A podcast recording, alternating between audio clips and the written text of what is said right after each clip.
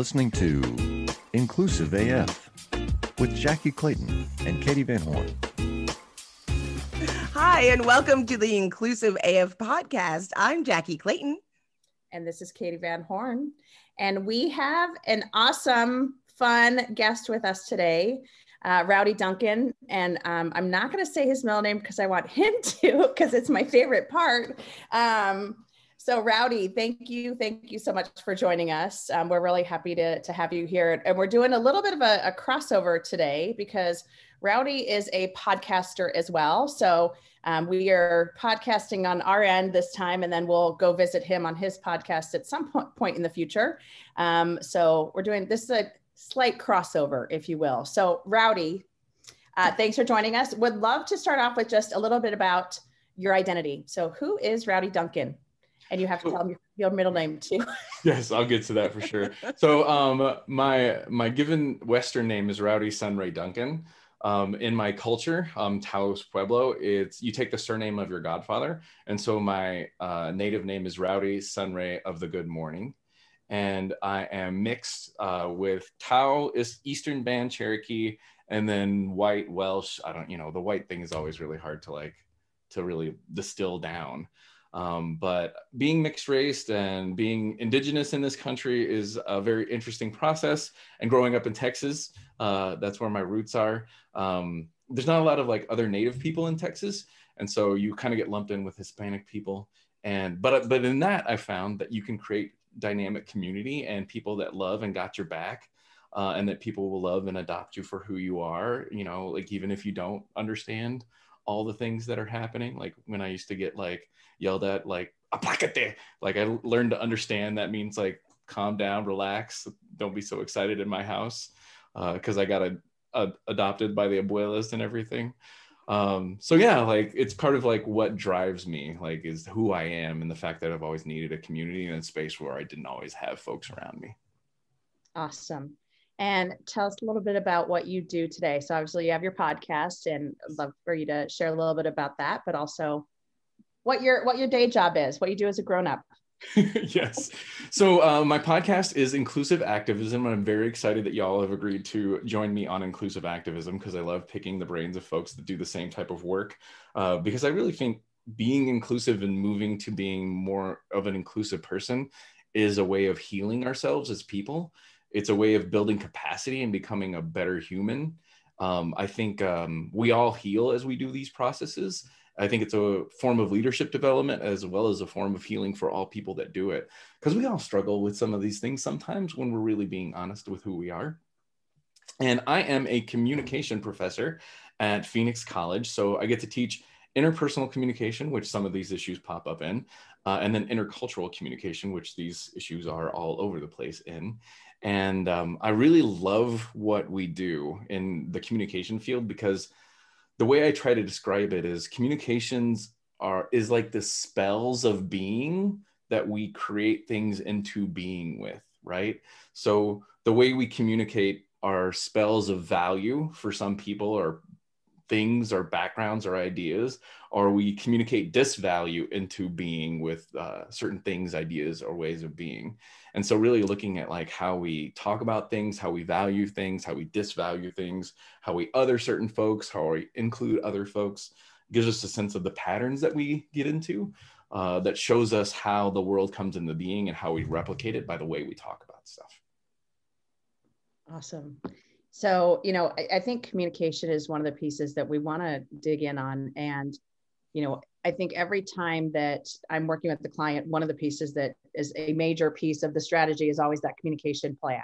And so, want to just talk a little bit, and I think even spreading that a little bit further to to your point of like that cultural communication, like how you do that, how you do that the right way. And so, would love for you to share a little bit about your thoughts on you know where does communication come into the conversation around inclusion and diversity um, for me i think like my scholarship and i'm really not a big fan of using that word because i, I think like the hoity-toityness of my field is really something that turns me off. Um, but i like to look at communication from a systemic view and from a critical lens. Um, and i like it looking at things through the critical lens first because there's always something to improve on through a critical lens. Now, through critical scholarship, one of the things that fails us is it just shows us where the problems are and doesn't make any suggestions on how to fix it. I had uh, some students listen to Ta-Nehisi Coates and they were really like just bummed out because they're like, well, what do we do? You know, Ta-Nehisi, and he's like, I don't know. I'm a critical scholar. I don't, t- I don't like tell you how to fix the problem. I tell you what the problem is. And they're like, well, I don't know what to do. And I'm like, well, that's his job is pointing out the problem, right? Like it's his specialty. That's what makes him dynamic and amazing. But then the other part is systemics. What are the patterns that happen that putting things into play? Why are you having a hard time hiring uh, folks of uh, marginalized backgrounds? Why, when you hire them, do they leave? Why do they choose not to stay? Right? Uh, because I know you you all find this all the time. Everybody wants to hire diversity. Nobody wants to think how to keep diversity once it's hired. Uh, because they just get in the cycle of hiring and having people leave because their culture's not really welcoming to it. So for me, it's about really analyzing how you talk about things every day. Um, I think one of the good places to add communication into what they do is like having like an inclusive moment or the inclusive idea of the day and like a five minute conversation at the start of a meeting about these like ideas and concepts and having folks like kind of grapple with that and uh, put it put spaces of mutual accountability, right? If uh, and y'all do that really well, right? Like I hear y'all do that with your ability stuff, and like be like, don't call it crazy, like use other language around that stuff, right? And uh, my favorite sub for crazy is bananas, so I'm trying to use bananas all the time because there's no like connotation with bananas other than the physical banana. Um, but really getting to see how communication is the beginning of the pattern and if you can start to, to like, you first have to start with how you think about things, but then how you speak about things is how you start the process of making things into being. And language is that place where, uh, and y'all are really great with that. With I see you have your she her in there all the time uh, with your pronouns, and I think that's lovely. Um, I love that and I do that. Um, but coming from in, indigenous cultures, we don't always say and do those things because that wasn't a big deal for us because we were just like, oh yeah, this person's two spirited, and they're like, what does that mean? And I'm like, it means they're just two spirited, like they're just different, and that's cool. And we should ask them questions because they see the world different, and they'll teach us stuff. Um, so I'm kind of like in a middle space where I want to adopt those things or like come from an indigenous perspective of it's not, it's not, it's perfectly natural, and maybe doesn't need to be talked about all the time. Um, so I'm kind of in that middle balancing space. But it's really for me in my work, I love trying to get people to change how they think about talking about things and challenge, hopefully, first and foremost, yourself, because everybody loves pointing out what everybody else is doing wrong. Like, I would love to see a place where, like, we're focused on us first, and then I ask you to help me with me instead of patrolling everybody else in their behavior because I think that's a place a place people get stuck a lot. I think, you know, you bring up a good point. I just read literally this morning on Tyranny by Timothy Snyder. Um, and one of the things that he talks about in regards to language is adopting language that other people use to explain situations. Like they were talking about um, some of the campaign language are using extremists, which really isn't a thing, but then we're numb to it. We equate it with um, maybe terrorism because they put those in the same sentence when they're so completely different, um, so that we don't recognize people being extreme unless they then riot, right? Like we don't see that we have been breeding extremism through this process and getting numb to it and and using um other words. I, I always think it's funny because, you know, like we don't cuss on our podcast, but if anybody knows us personally outside of a work scenario, we use four letter words on a regular basis. And so I know oh, I it's don't. a secret, not Katee. um, maybe just me. I just got a shirt that says classy, but I cuss a little. I thought it was funny. Um, anyway, but getting it, it really forces you to use the words, use the words that you have and find out what you're really dealing with so that we can understand greater what your, where your challenges are. And I think that's what's what challenges us right now in looking like people are always like us versus them, left versus right. and people who have adopted these ideologies that somebody else has put forth for them they're using their language so we don't even know what they're talking about. And we can't have because we haven't adopted that language and what the feelings around it. Um and i think we do that culturally. I mean of course that's a the the the thought that comes to mind first because of everything going on in our in our country. But i think we do that all the time. Just like case in point saying crazy like we've become numb to it when there are other meanings behind it. And we have to find the words you know and until we do I, bananas works for me you know it's like we have to fit, put those things together so that we can communicate and and i think that's you know that's what the the challenges can be is people not having the words to talk about what the feelings are and adopting someone else. It's really important to understand language. Um, and we do talk about language a lot because a lot of times people that's what helps people feel excluded. It's like one word one Mhm. sentence. Mhm. And that loadedness right? Or that like you know that articulate you're like oh like can we just agree articulate's not a great adjective anymore? Let's just put articulate on the shelf for like a generation or two. We'll come back to it when when it doesn't when it isn't loaded anymore. Right. Um because, because it's it's got that loaded like like derogatory othering part of it now right um and i think seeing and noticing that's really important if y'all haven't heard it um brene brown did a podcast talking about what had happened at the capitol and phenomenon of dehumanization and how the phenomenon of dehumanization uh, is really something people use and exploit uh, to create the systems and the patterns that we're seeing. Um, it was really fascinating and some good stuff for me in trying to be more empathetic for folks that are not understanding or why they may be stuck in the places that they are. Because if I can't have like an empathetic understanding for why they are where they are, I may not be able to help someday. Um, but it was really fantastic. So if you haven't listened to it, I'd highly recommend it.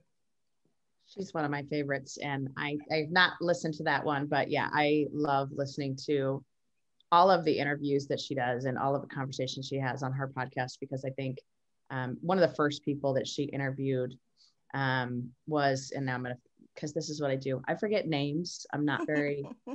um, Tarana Burke was one of her first interviews, and that conversation just was it was on empathy and you know kind of how to think about some of these different topics and and and humanize humans again. Like I think that's one of the pieces that also comes up so much, and I think the Capitol, uh, you know, what happened to the Capitol is such a, an example of people, yeah, just going into this othering space where dehumanizing and not even thinking about like the conversation or the comments of yeah i just got swept up in it or i didn't really you know i we were just going there. And there is that piece that you go i i think they believe that. And i think they that for some folks it was just a mob mentality. I just went along because everyone else was doing it it's it, it but it's so scary to think about that because i think that is what we've done for way too long is it you know we've just gone with the oh well i believe what this person believes and we'll follow them no matter what. And i mean i think trump is such a great example of that where you have folks that are like oh well he did this or this and that's why i'm a fan. So i just disregard the other stuff and you're like but how? How do you disregard someone just being i can't like there are a lot of words most of I was them like, all the cuss words just went through. her- She's I thinking know. of the word. I was like, my mental non-cuss rolodex words, of what words words. I have a couple but- choice ones that came up too. Yeah. couple choice ones yeah yeah so anyhow but yeah i mean i think the rehumanizing of people is something and i know that's not really a word but how do we actually look at folks as individuals and take them as, as individuals and have that empathy for their specific situation and i think that's you know that's part of what we do every single day when we're working with organizations is you know meeting them where they are Mhm. whether we agree with where they are or not and whether you know we want to shake them a little bit and be like i need you to move faster um but you know being open to that is so important I think Yeah, you have I to think- start though. I mean, black people ever aren't looked at as people. They weren't looked at as people. So if you're talking about looking at people of color, you know, indigenous too, of being unvalued, it wasn't like they said, okay, I see you as whole, right? Mm-hmm. So it's really hard to empathize with something that you think has no value. Yeah, I mean, I no, think- no, and I think when you're talking about the the thinking, for sure, right? But I think of what's the thing that got them to the place that they're that affected, and because the actions of those people truly are the actions of damaged folks, Mhm. right? Like you can't do something that horrific without being exposed to something really difficult like without being put in like spaces of like trauma as well Mhm. and i think what's hard is in whiteness there's been no dealing with trauma. And so there's not experience with trauma and there's not the ability to like learn how to heal from trauma. And not that they have the same historical trauma at all right? But there is some trauma that i think makes that thing happen. And um it's super hard to like get there right? And that's one of those things that i keep trying to work on is seeing the scared hurt person that is making that thing happen. Um and i fall into the dimming of them and othering of them all the time. Uh, it's one of those things that i'm trying to get better at. Like tara Brach is another person i listen to that helps me see like the humanness in people that are causing a lot of pain. Um because i worry i'm in this constant space of auditing myself of can I be human enough that if someone came in and sat down and were willing to have tea with me, could I be patient enough to potentially heal them in some way? Um, and then there's also the times where I'm like, yeah, today's not my day. And I am not the vehicle for this thing. And I, it, the patience isn't there and I'm going to hit the old eject button on this one because that's what I need to do to take care of myself in this moment, right? Um, but it's hard. It's a real dynamic tension for me because, uh, you know, I'm not saying by any means like they're dehumanizing of everybody else and what they've done with Black people or what they've done Indigenous people and what they're continuing to do uh, with stepping on Blackness and stepping on indigeneity with how they act. Um, it's hard. Um, but when I realize these are people infected by ideas that hopefully I can like take the the idea away from the person that perhaps they can heal. But I also have to remember I can't heal anybody without them wanting to. And that's that boundary setting. I think that's so important in what we do. I, I think it's been the the life changing moment for me oddly enough came through a training through junior league which you would think is the last place that you would get like a good diversity training but when we were there when we were talking about people the way that that america became america. I don't like ever i hate saying like founded because it was like here already. Ps Right. um you can't discover something that's already been found. Anyway so um that's a whole nother episode. Absolutely. but in thinking that in order people had to leave their own cultures and since they had to leave everything behind in order to be accepted here because we were looking at as race as an actual construct right so it was like okay, so you're white. Wait, you have this thick Italian accent and your name is Mauricio. So you're not. It's like, wait, no, my name's Mark and I live in the United States of America. Because if you ask people, and that was part of our episode when it was like Black Jackye and Just White Katee, when we were talking about how those things come into play. And so I always explain to people like, you have to remember generationally, we do get a little bit not act not complete but we get insight into what the black experience is Do you love news about LinkedIn, Indeed, Google, and just about every other recruitment tech company out there? Hell yeah. I'm Chad. I'm Cheese. We're the Chad and Cheese Podcast, All the latest recruiting news and insights are on our show. dripping in snark and attitude. Subscribe today wherever you listen to your podcasts. We out. they don't talk about the white experience the mob mentality has happened forever people you can't tell me that everybody said you know what you're right. Beating people into submission for my will and like owning people, that's a great idea. I mean, that's that's a mob mentality that started and it's because you weren't allowed to have a culture. So when you look at these groups that are organized and they can rally around being a person of color or being compassionate or having that understanding, and you don't have that, that's why people say things like, well, why don't we do white lives matter? Because it's like, well, I'm white and I'm not black, so I don't identify that way. So this isn't important to me. And mm-hmm. I, I explain to people like this happened to you too, because Yeah. you've been told lies since the very beginning. And so on the one side, it's you know generational trauma. On the other side, it's generational lies Mhm. that people really believe. And so in diversity, we talk about meeting people where they are. We have to open up and accept their truth. Mhm. And so some people think I was owed this and promised this, and this person isn't. And that's what I've been told my whole life. And generationally, that's the way it's supposed to be. Like they believe it as much as I can say, this is a pen. And so I don't, I don't think, I don't think I can heal people, but I think by listening and having them share their story, they can get better insight. And I think those things are coming to fruition. And I think all of us, as we're talking within in the diversity space, when we're meeting people that seem to be really adverse, I mean, there's your sign to start asking questions. You know, so why do you feel that way? How long have you thought this way? Where did that come from? How does that working for you? Without saying anything, and all of a sudden they'll say you're the best diversity trainer they've ever had. right right i think that is that's the magic it's funny too because i think when you say what you say like i have a friend his name's calvin terrell he's been one of the folks that helps me so much with what i do and he's like you know all like most white people that came here were refugees you know like Mhm. pilgrims weren't awesome folks.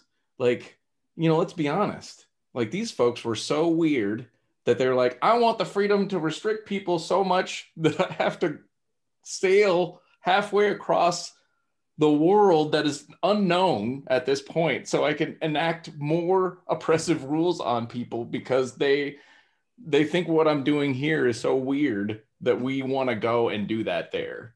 But like that's what colonization has done to white people because again there's not been a lot of discussion about like how white people have been colonized uh, oh, I mean, those are the folks that have been colonized the most and longest, like as white people, and that's like probably why we're seeing so much so much dysfunction, because like they have no connection to a sense of indigeneity, or they haven't had an experience of what is so amazing about blackness. Is like blackness was like a thing that arose without a connection to land as a survival technique that was soul based only.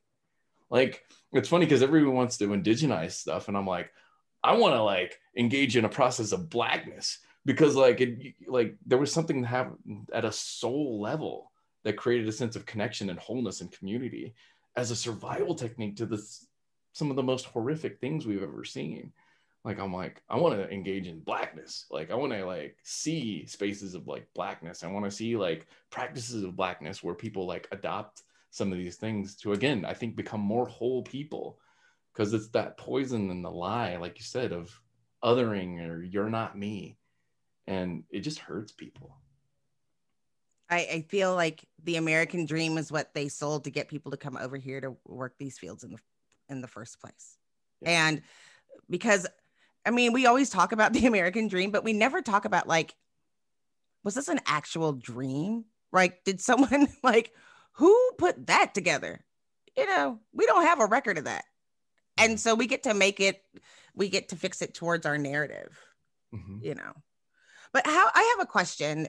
How personally, kind of getting changing directions a little bit, but you talked about being like multiracial and having all of these pieces and then living in Texas where there isn't a lot of indigenous people. Um, how was that? I mean, I know we, we I you talked a little bit about like the assumption or different things or people bringing you in, but how was that growing growing up? What was that experience like? Um i've heard All of it from birth to now. in two lines no um i think This is uh going to be a seven podcast. Did we Right.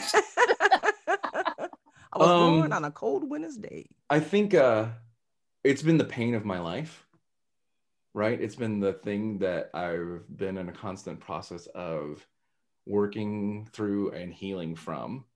But I've also heard whatever is the pain of your life is the thing that you have within you that you get to heal in others because you had to heal it within yourself.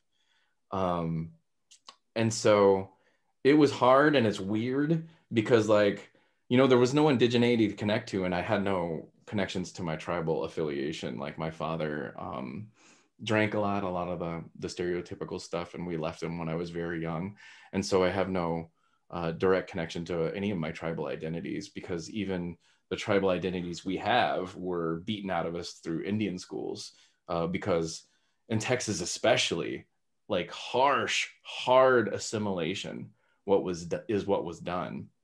And so when get going back to my great great grandmother like she was just kidnapped from an area called the big thicket um, and then dropped off hundreds of miles away um, seven years later and then had to find home and then we were always taught to hide our indigeneity because we were afraid of like our kids getting kidnapped.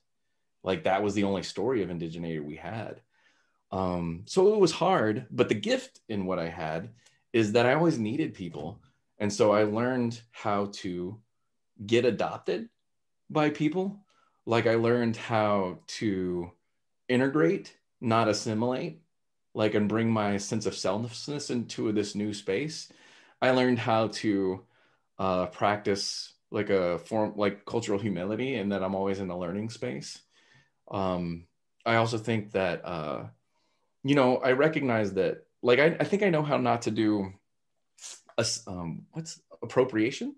Mhm. because like I've never really been in a culture, but I got adopted and became families of this culture by their own um, words, and so I know like how not to do appropriation, and that is just to be family and within groups, right? Because like like you know I've had so many black folks that just adopted me because they're like. God, it must be really lonely out there for you now that I know you and your background. Get on in here. You're part of us right? Like same thing with like uh, Latino, Hispanic, Mexican folks, right? They just adopted me and brought me in.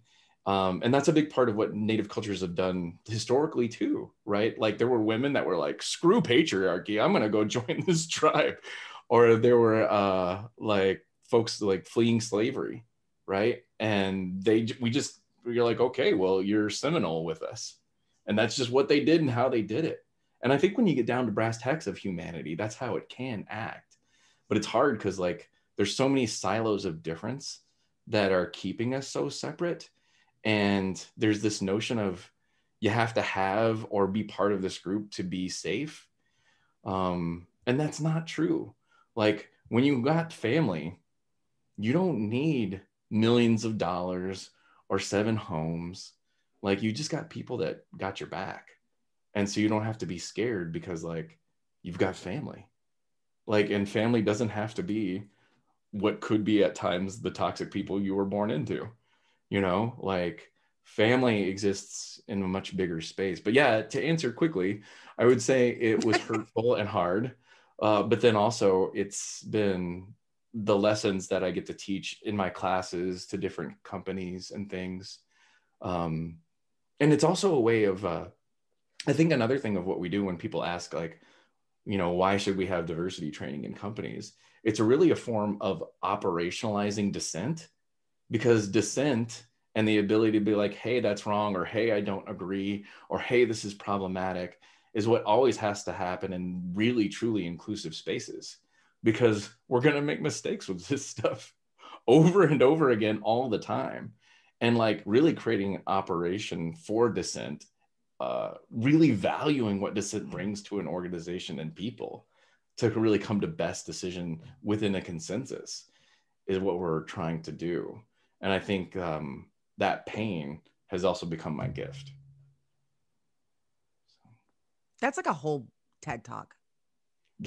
it definitely is it's a lot of stuff to like attempt to unpack Uh, so i'm curious to hear from you how the heck did y'all get into this I mean, that's kind of how I got into this.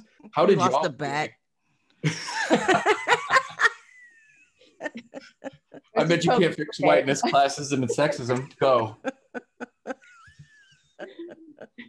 the seven part podcast. Um, well, I've been talking a lot, Katee. How did you get into this work?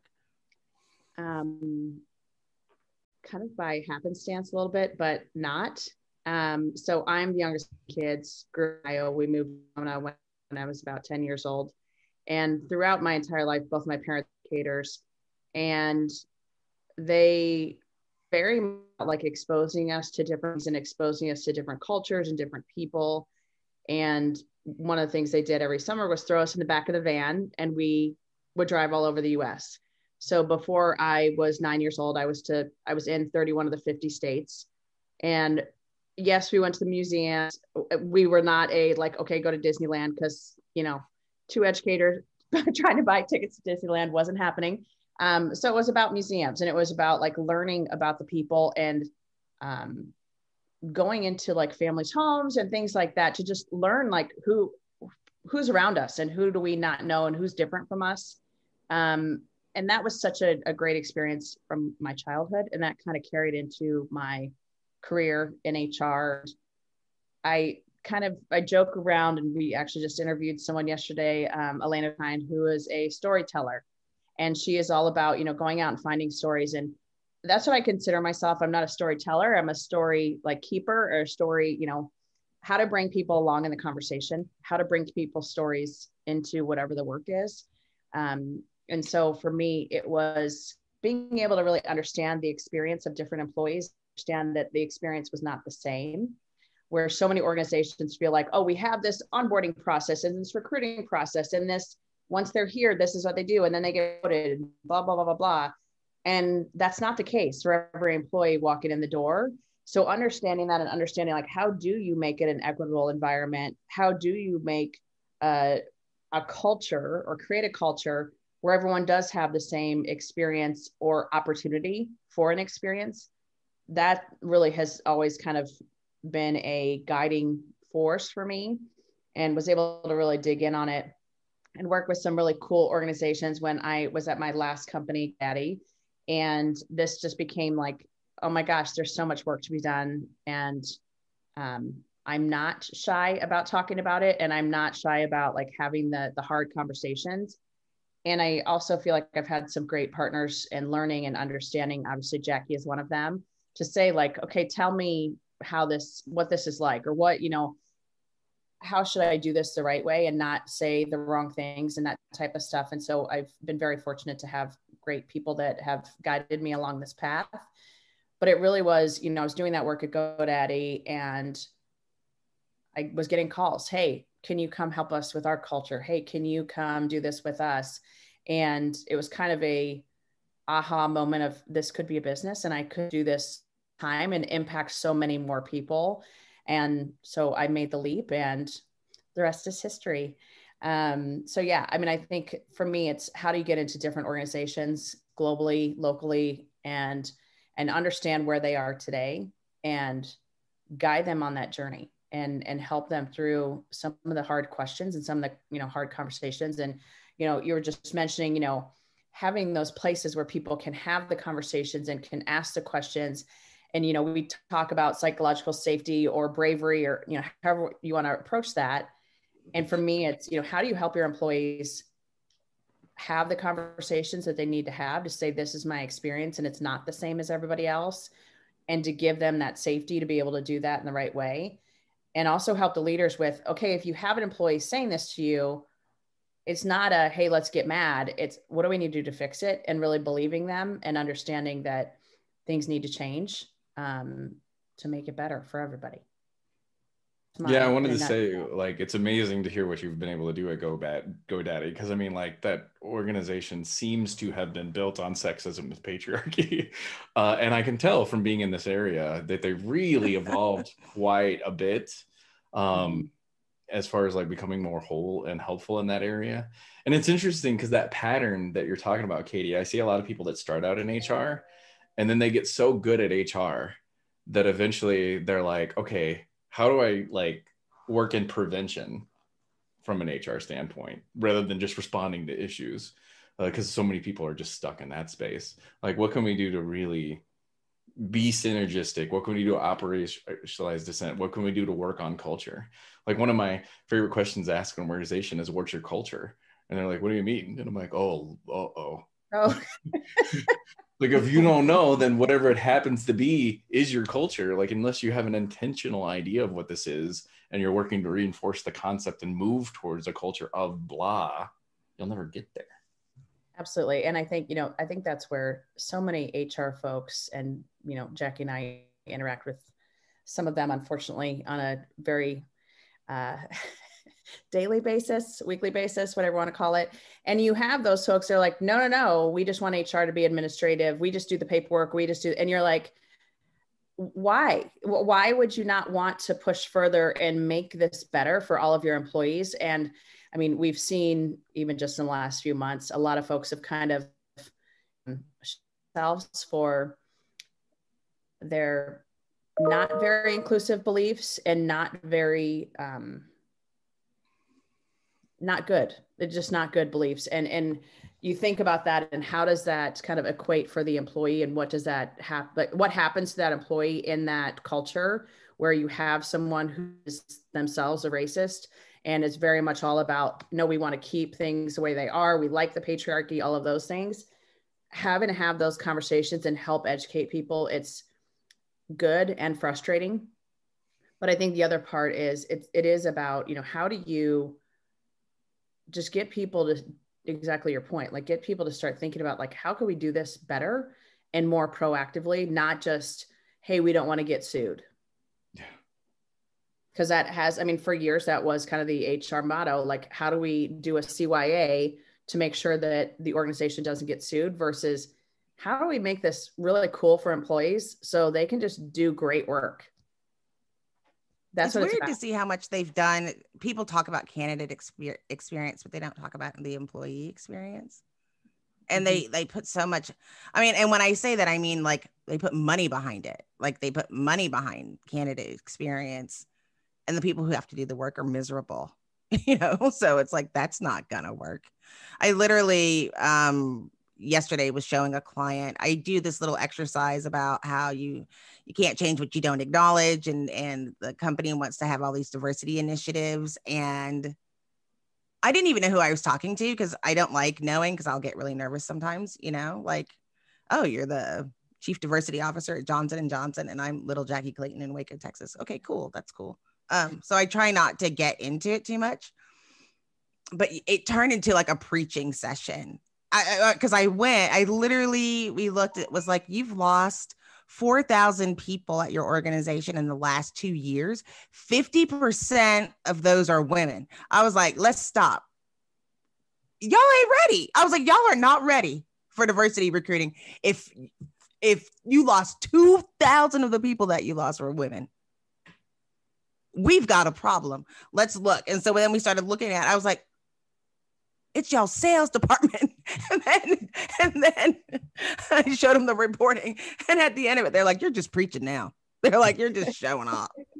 But I was like, no, like You're like data. It's weird. I am like the data dork. I love it. Unfortunately for them, I love finding things like that out and trying to find patterns. Like, oh my God, did you know that your head of accounting is racist? and they're like, what? I'm like, yeah, you've lost, you know, a hundred Latinx people in the last five years. That's weird, but not really, you know. But um I So think Jackye, Hmm. I was curious to ask you, um, because like y'all know, you you probably do the concept of positionality, like the folk, like if you look at and build something from the lens of the most oppressed person, Mhm. um, you're probably going to hit equity because like if you can do it from the most oppressed like intersectional identity, then everybody else has a pathway in. Um, so you like given your posi- positionality as a black woman, like this has to you you must bring great things but then also it must be an incredible pain in the a like every day like as a black woman attempting to do this work because they'll be like oh she's a woman oh she's black like there's a million dismissers you have to get through like over and over again like It how do navigate that? sucks, Rowdy. thankfully years of medication and therapy have made me able to be at this point no i i I- no I, well first off this is how that started too was uh, for the very reason because it was these conversations of like what world is happening right now and sorry did you but like that's part of it too was just like these actions she was having were like huh Yeah. so anyway sorry. And it, no no but i think it, it did come it's hard and i think the hardest part of this work for me is being so aware of oppression and being aware of my blackness and that and realizing that that is a problem for some people just walking in the room you know? Like literally i have to talk to people about why they don't hire people like me you know like and i think it's i think the challenge that um what's interesting i have these really great crazy parents that always volunteered as tribute to like break down doors. And hearing those messages growing up like i just thought that's what you did. You know like i'd be like why are we here? And my mom would be like because there's no black people here so we need to make sure they can hear from black people so we're gonna go. Um and it was like oh okay. And uh, like i look for opportunities to volunteer as tribute and i think that happens a lot with these organizations.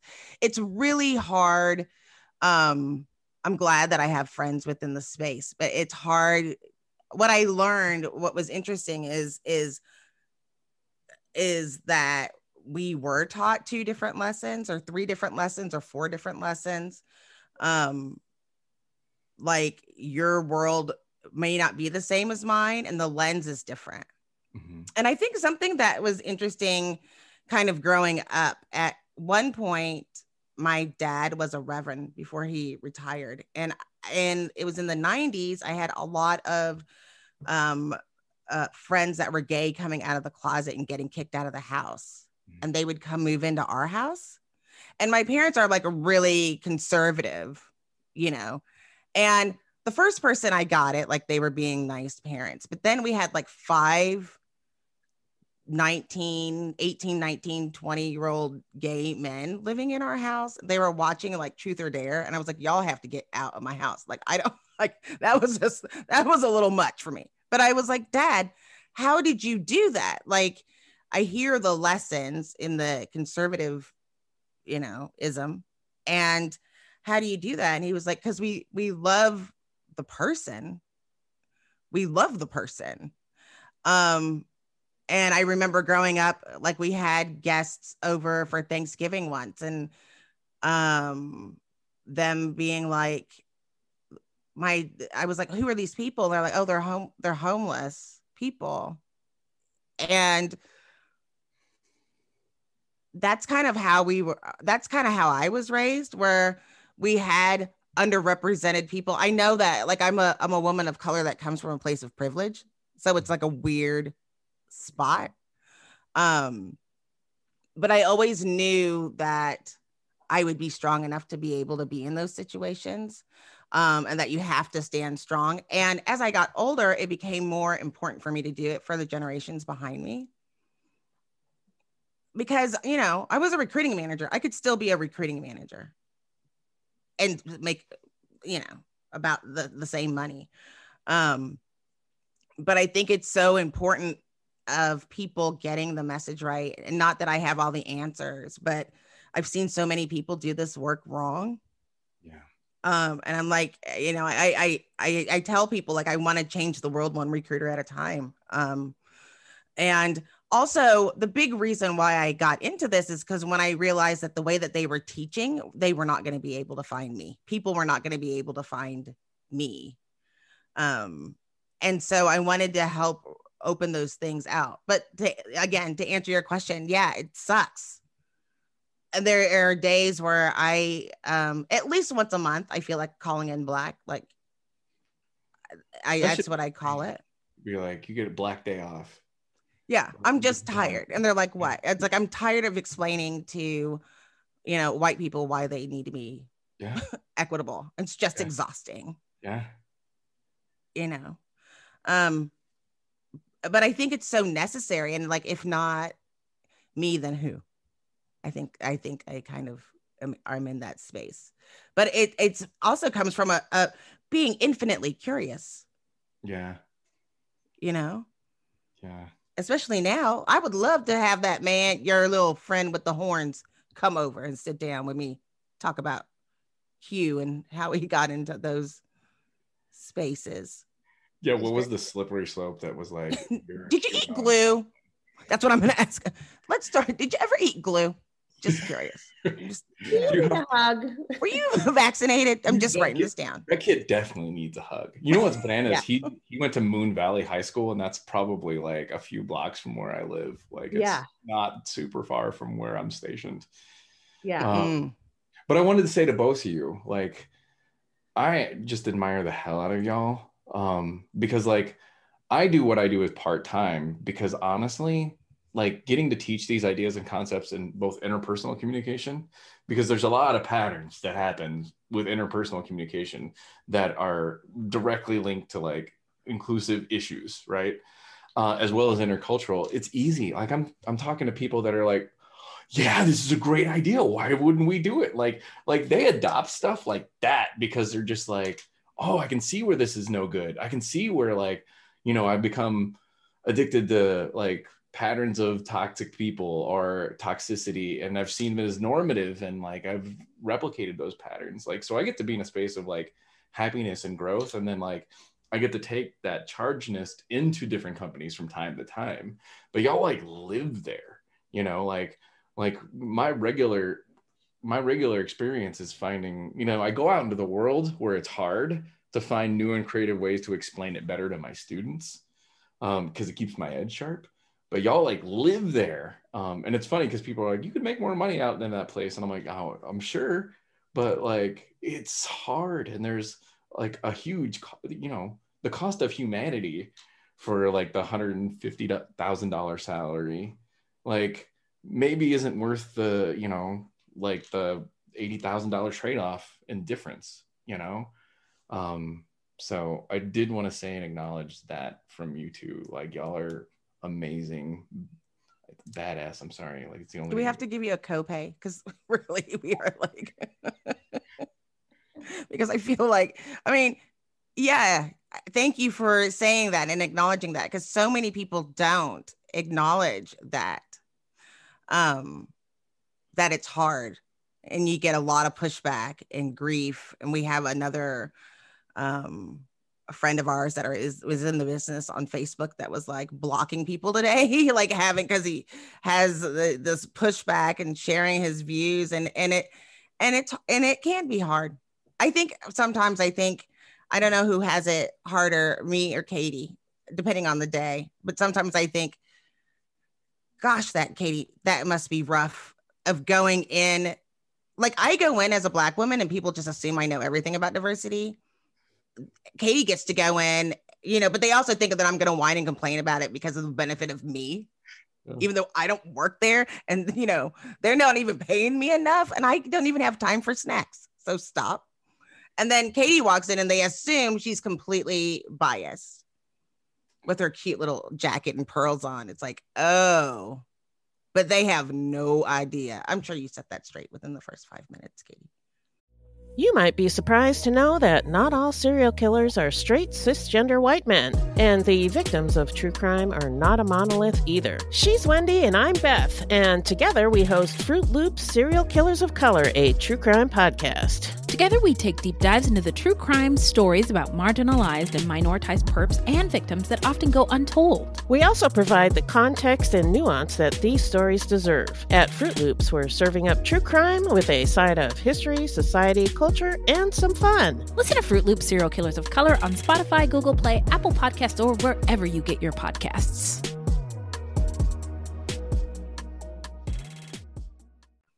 Well, I, I, Rowdy, yes, thank you very much. I think the the driving force for me is when you see that light bulb go off. You know, I the the one, and I use this example often. Um, sitting in a calibration meeting, so where you're talking about employees on different teams and how you rated them from a performance review perspective, and having a leader correct another leader who's speaking about someone who is a woman of color and saying, oh, she's aggressive, she's this, she's that. And having that other leader go, yeah, that's not the language we, we are going to use. How is their performance and how are they living the values and really focusing? And you're sitting there going, oh my God, it's working. Like, hey, wow, they get it. They're hearing me. And they actually, because there are times when you walk away from a workshop or a conversation, you're like, I don't know if they got it. Like, I don't know if they understood, but when you see them using language and using concepts that you've talked to them about, and there is like, there is that little, like, I always chuckle when I hear like a CEO use like the same language that I used with them. And you're like, oh, okay, they were listening to me. and, and, and if they want to adopt it as their own way of thinking, awesome. Like, that's, I'm totally fine with that. Um, but it, it is kind of funny because you'll have those moments where you'll see that light bulb go off, you'll hear the language being used, and it just feels so good. But then there are other days when you're like, I'm going to go in my room and cry for a little while, and it's going to be okay. um, because I think that's that's part of it too, and I think that's right now anyone in any organization doing any role there is this piece where it's the the balance that we all have to strike of keeping ourselves safe and okay um, mentally physically etc um, not just sitting on the couch binging you know tiger king and you know ice cream all day. There are days that that should happen and other days that you should not do that. Um, so anyways um, yeah, I I think it, thank you. Well, yeah, and two, like if if y'all don't like, you know, at some point in time, raise your rates and be like, it's the this is this is my counseling costs. you know what I mean? Like, because I would love to see counseling and like our group of folks just be like, okay, we're co-conspirators here. Like, mm-hmm. why don't you bring us aboard? To help you understand certain things that are happening like in interpersonal spaces where you're seeing oppression and blah blah blah work out because they do have a hard time teasing some of those concepts out right? Like what is like you know in higher ed like kids don't know like what's just college is harder than high school and what's racism? They're like and i'm like well this is racism and this is college is just harder than high school you know because if you don't know it's hard to tease those things apart. Um and then you know because they need to know and understand what's the difference between those things. But i'd love to see some like partnership or alliance for like diversity folks and like counseling and just be like hey you know counsel me for like an hour a week. I'll volunteer like an hour a week with y'all and like talk talk you through some concepts and ideas Trade. where you might be struggling with people. Um i think that alliance would just do each of us all types of good. Um but yeah I think you're right. And by the way, that doesn't change as you get older. Like, is this racism or is this like, oh, yeah. And, you know, I, like, uh, you know, I'm loud and people will say that I'm loud. And so then when I'm angry, I'm sure it's louder, you know? The worst thing that someone can say to me is that is shush, you're being loud, right? Then I mm-hmm. just like, you know, having to hold it all together. But then you have to sit and say, okay, was was I triggered? Was I responding to something outside of what was going on? Or were they trying to be the tone police? Right. And trying to control me as a black woman? Or was it a combination? And do I care? Right. um, that comes into play a lot. well, I think just being in a space where you're like, am I loud or am I just extroverted? You know what well, I mean? I know I'm loud. Like, can, can you ask the question? Because like extroverted and loud are loaded linguistically incredibly differently, right? Like um my college president, he's a black man. And like we've had a lot of conversations of like, well, what is racism and what is like things in a system that are just difficult to adapt to because he came to the Maricopa system outside of the Mar like me being within it. And so we've been able to have conversations with like, well, this is like some of this is institutional resistance to change. Some of this is racism. Like how do you tease those things apart? Um, but but you're right. Yeah it's just one of those things that's just you're always in this diagnostic process. And like again that's just exhausting. Uh, and it's so much of a cost of our humanity. But that's why I call what we do healing. I, I mean, I know you may not be comfortable with that language, but for me, um, the way I summarize my purpose for people is I help others heal themselves. And in that same process, I get healed a little bit more in their wholeness. And that allows us to come together as community a little bit better to make the world a little bit better of a place. And um, when you're really clear on who you are and what you're doing, why you're doing what you're doing, I think it helps a lot. Um, but I mean, to not to not acknowledge that there is healing that happens, I think is also to not see what you're doing too. I, I love also, healing. I love that. Yeah.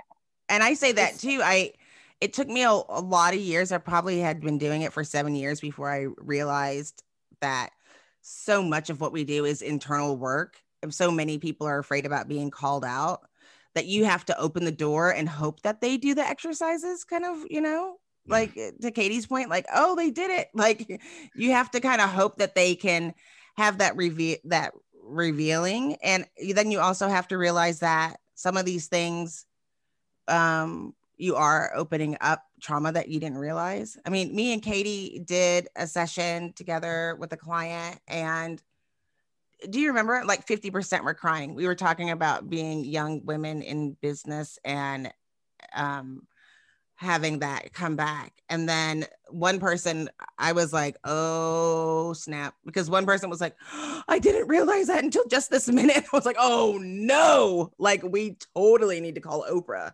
quick because we went all the way there.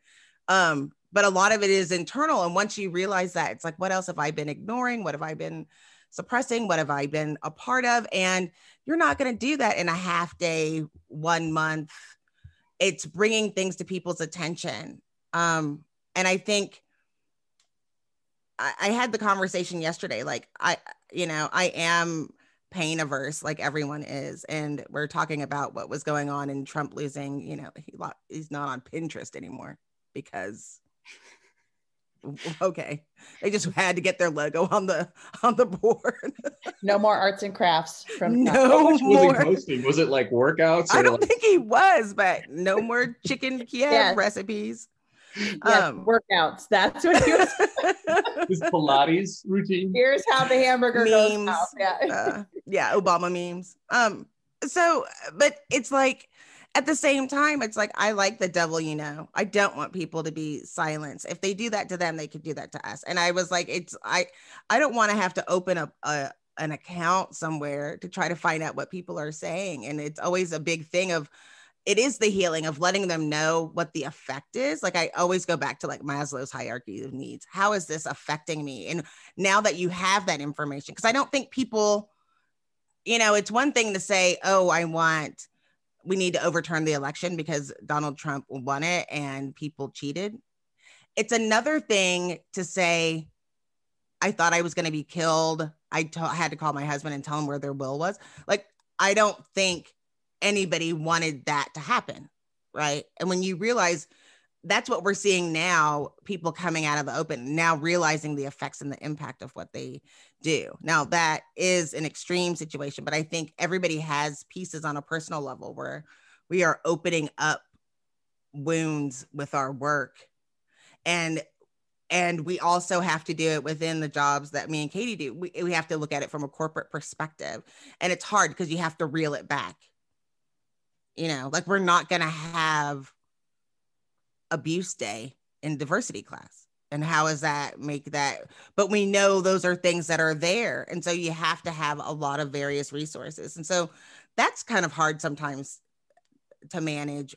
Is it but it comes back to what we said kind of what you were mentioning at the very beginning that these are hurt people. There's a lot of hurt people that've got a lot of mixed messages that they uh, wrestle with. And and it's a lot more comfortable to pretend it's not there when people bring it to your attention they respond in different ways. Yeah, I mean, so much of it is hurt people, hurt people, you know? And like, again, you know, like talking about those folks, know, like to give away so much autonomy, so much of your own power, and to just follow, like the guy with his feet on the desk of Nancy Pelosi was like a retired firefighter, mm-hmm. you know? But like when you look at like that was a regular dude who was just like a firefighter and like now like they're talking about like sentencing folks up to 20 years you know? Like uh, another thing my friend calvin terrell uh, who we get to hear from hopefully katee um, when he talks about privileges privilege is, is an isolating force that makes you think you have to hoard and accumulate power and resources to the point that you don't need any other human in the world what a sick way of seeing the world. You know as humans as pack animals like that's so antithetical to the human experience. You know like the idea as a male that like i can do masculinity so perfect or that i can like so good at patriarchy that i never need women ever again except for as like sex objects. Like how sick is that idea? And like how infected must i be to believe in it? You know and like um i'm still in that process of like because that i still have the same reaction. You know i like i'm on your podcast so i'll say it. Um like when i saw the sixth it was much worse than 9-11 for me. Much worse right? As a person of color as a someone that identifies as like native american indigenous like i don't get to go anywhere else. This is home. Like i can't go to europe. Like these are my this is my land and i'm not giving it up like it was much more traumatic because like this is like a member of your family coming into your room and threatening you um whereas like you know you knew with 9-11 like it was you know, of course it wasn't going to be a nation. It was another group of people that like had an ideology that they wanted to spread, but it, the threat wasn't us. Like it was the threat was like from from outside, and it wasn't even a nation. It was just a small group of people. Like here, the threat is here, and it's us, and there's no real way of parsing out all that stuff. And it's it feels like there's so many more people spreading disease than wholeness and health. Um, it's funny. I tell my students in Com 110 all the time, like, you know, you pay me like $300 to take this class. Like, it's funny because like a CEO, I'll charge like $5,000 to do the same stupid class, like, like stuff, but they'll like have to pay me $5,000 to go through those processes because their ego won't allow them to enroll in a $300 class. You know what? Right. That put that in a Hallmark card because that is fabulous. We need to have we have Rowdy has to come back because we need to talk about that. That is so hilarious. Their Oh. ego won't let them to do the continuing ed. They're not coming. They're not coming to audit a class. Hmm. I, I think part of this though is looking for enemies. We've ran out of enemies. We got Al Qaeda, 9-11 thing is over. And and you know, talking about diversity inclusion and how America rolls so from the time of the pilgrims, I was like, I'm a big Rocky fan, and I was like, look at Rocky Four. How can you make a movie where the whole movie is about your hatred for another country? And at the end, when you think that the Russian guy died, people are cheering with an American flag boxers on. It's horrific. Like I, I decided when I do my webinars, I'm going to go show like Gen X references that we've gotten through the years because people Mhm. today wouldn't even believe that exists. Like we hate all of the Russians, like as a country, Right. all of them. Like there's some random person in Mongolia that's just like, I'm just doing my thing. I'm just like eating food. Like I'm just living my life. Why are Right. you hating on me? I don't even know you I exist. you. You're the enemy. Right. you know like it, and we had a whole culture of that Mhm. and now it's like okay who do we hate we'll just you know we'll just eat it eat ourselves I did this whole podcast on how we're so focused on enemy when really we need to be focused about the enemy that is in a me, right? What is the thinking within ourselves that like we're needing to heal? Because like enemies only exist when you got the enemy in a me. Rowdy, when you gonna put that on like, a shirt oh. he's got good ones are you right we gotta go back and write these down that is a good one but like if you were whole like if you were really like okay like if you like i i kind of always envision like what is like rowdy the buddhist monk like look like the enlightened buddhist monk and like Same you know, haircut. people at the Capitol and just be like, you must be hurting a lot to be that way. Yeah. It must Yeah. be very lonely. I'm working on that. So It's good. All right, my friends. Um, last question for you, Rowdy. Well, actually, two. Sorry. Uh, first one is where can folks find you? Um, well, I've got the- one of the more Googleable names uh, in history, Rowdy Sunray Duncan. There really is just the me that's out there. um, and so uh, there's never been a more findable person. Um, but I, I have Instagram. I'm, I'm not great at like taking pictures and uploading. It's not like what I enjoy slowing life down enough to do. Um, I have the Inclusive Activism podcast, which I attempt to do bi bi-weekly. And um, uh, I've got one out on colonialism, and I've got another one that's going to be coming out on indigeneity and how to do more of those things. Um, I'm on Facebook. Uh, I have my own website, inclusiveactivism.com, and you can email me at inclusiveactivism at cox.net as well. And what was there was another one? Did I get both? That was the first question. The second question is for anyone that is listening or watching, what is the one, gosh, I really want you to take this away from this conversation and, you know, kind of take action from it? Or what is the one thing you want people to make sure they heard? I think for me, like what I'm finding myself wanting to work on most often is people that agree with us that are othering people all the time, right? Like I see social justice warriors smashing people and othering people over and over again all the time, not understanding they're using the tools of the oppressor and it's not making anything better. Um, don't worry so much about like the people out there and do like your work inside and talk about your stumblings and your failures and how you've made the mistake because that's what gets people to connect with your humanity and that's what will get them to want to heal like you did. So don't look don't think you got to go teach everybody everything. Like engage in your own healing process and talk about your own healing process because that's what get people to self-disclose the areas they need to heal and and then you actually can have a conversation about how you will both heal in a process of sharing the trauma and learning from the the healing.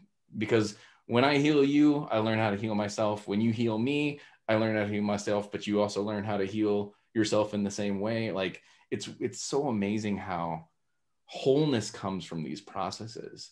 And that's why i enjoy what we're doing. And so i'd say the one takeaway is like heal yourself and talk about how you're healing yourself and stop like trying to catch everybody stop gotcha in everybody doing it wrong you know?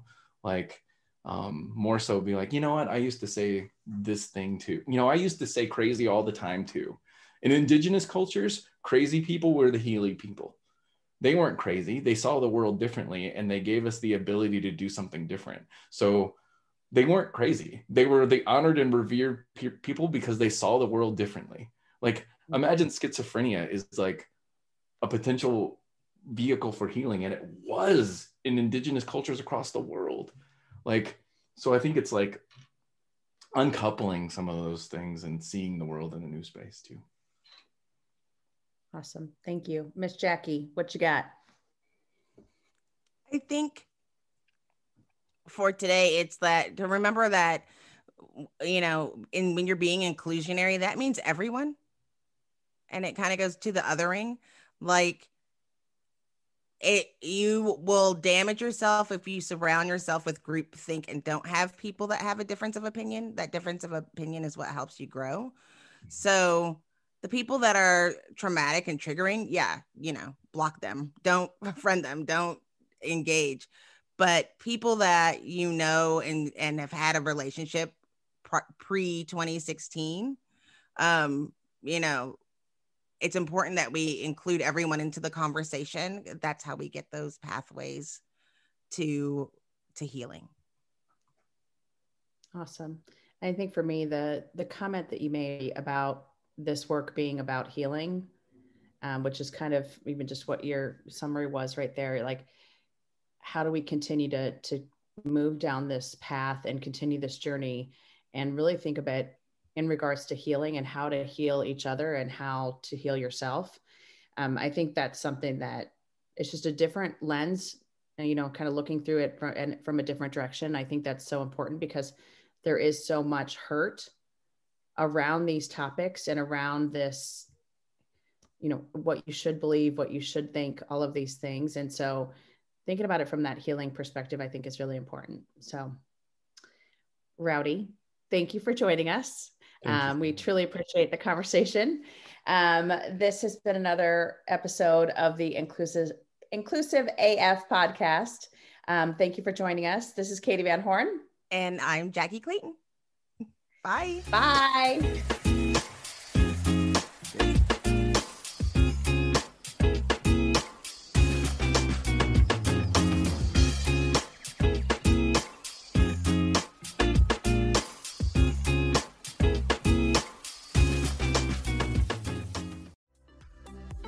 Imagine how fast we could solve the world's biggest problems if more SaaS startups would gain traction sooner.